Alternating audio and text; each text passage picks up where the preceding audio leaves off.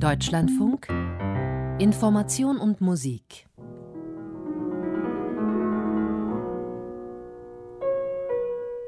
Denke ich an Deutschland.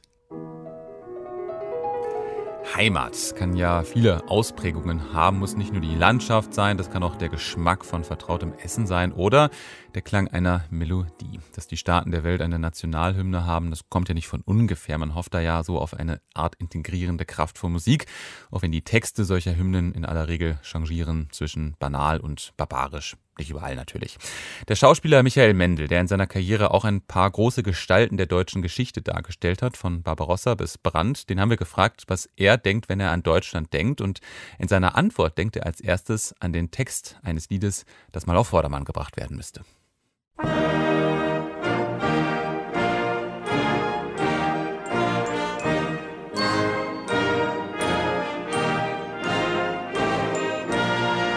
Denke ich an Deutschland. Ja, was mir da jetzt brennend heiß einfällt, ist, ob es nicht sinnvoll ist, was man schon auch von der politischen Seite her vorschlägt, eine neue Nationalhymne zu komponieren bzw. zu schreiben. Denn äh, vieles an diesem Text, also an dem Inhalt, ist nicht so up-to-date. Und ich ärgere mich auch immer, wenn alle Sportler oder alle möglichen Leute, die auch in der Öffentlichkeit stehen, aufgefordert sind, die deutsche Nationalhymne zu singen, dass sie das eigentlich nicht tun. Nur verschämt. Woran liegt das?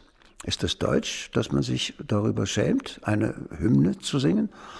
Oder hat man jetzt mittlerweile bei allem, was man politisch irgendwie denkend und handelnd tut, sofort Angst, dass man nun als Rechter abgestempelt wird, nur weil man einmal das Wort Heimat benutzt?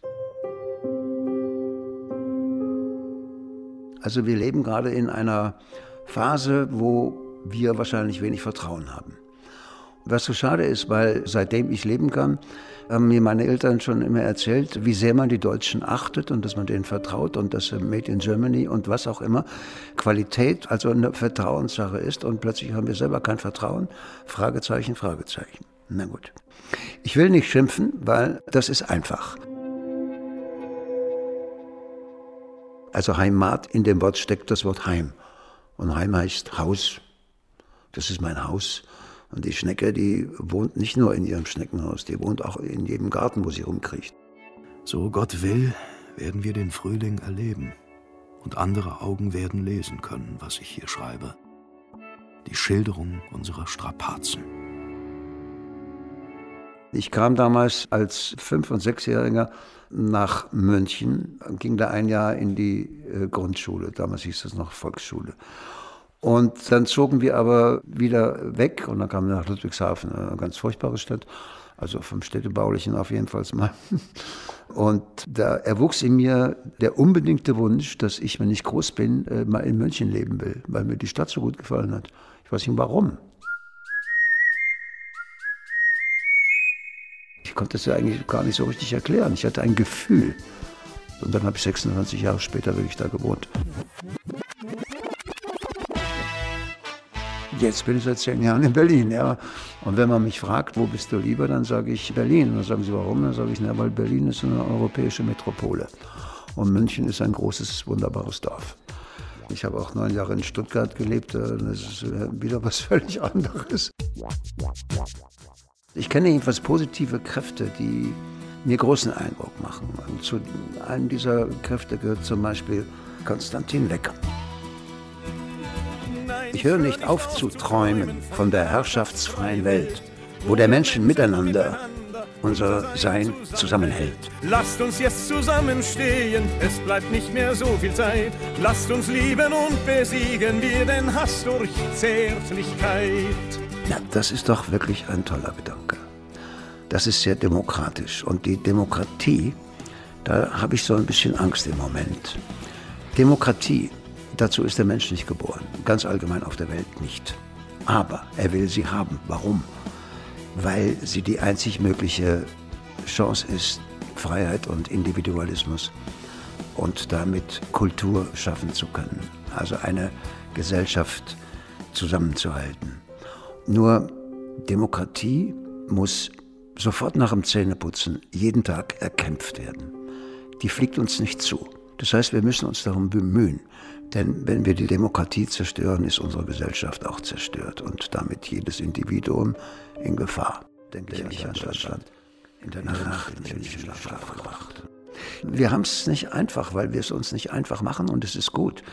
Nietzsche hat mal gesagt, wenn man abwärts geht und es schlendert, muss man aufpassen, dass man sich nicht das Bein bricht.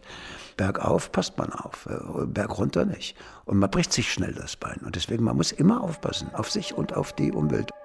Man liebt noch den Nachbar und reibt sich an ihm, denn man braucht Wärme. Krank werden und Misstrauen haben gilt ihnen sündhaft. Man geht achtsam einher.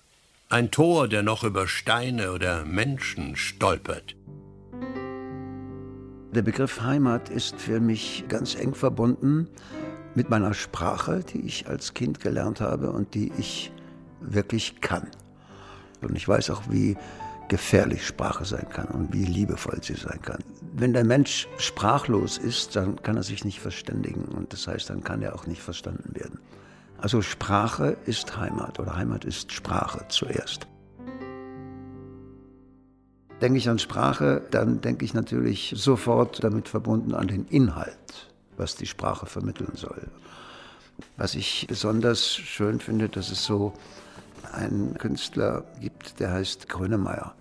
Und wenn der mit Sprache ein Liebesgedicht in Form einer musikalischen Strophe uns mitteilt, dann finde ich das toll, dass man solche Menschen hat. Wir, Wir haben uns geschoben, geschoben. Durch alle Gezeiten, Zeiten, haben uns verzettelt, verzettelt.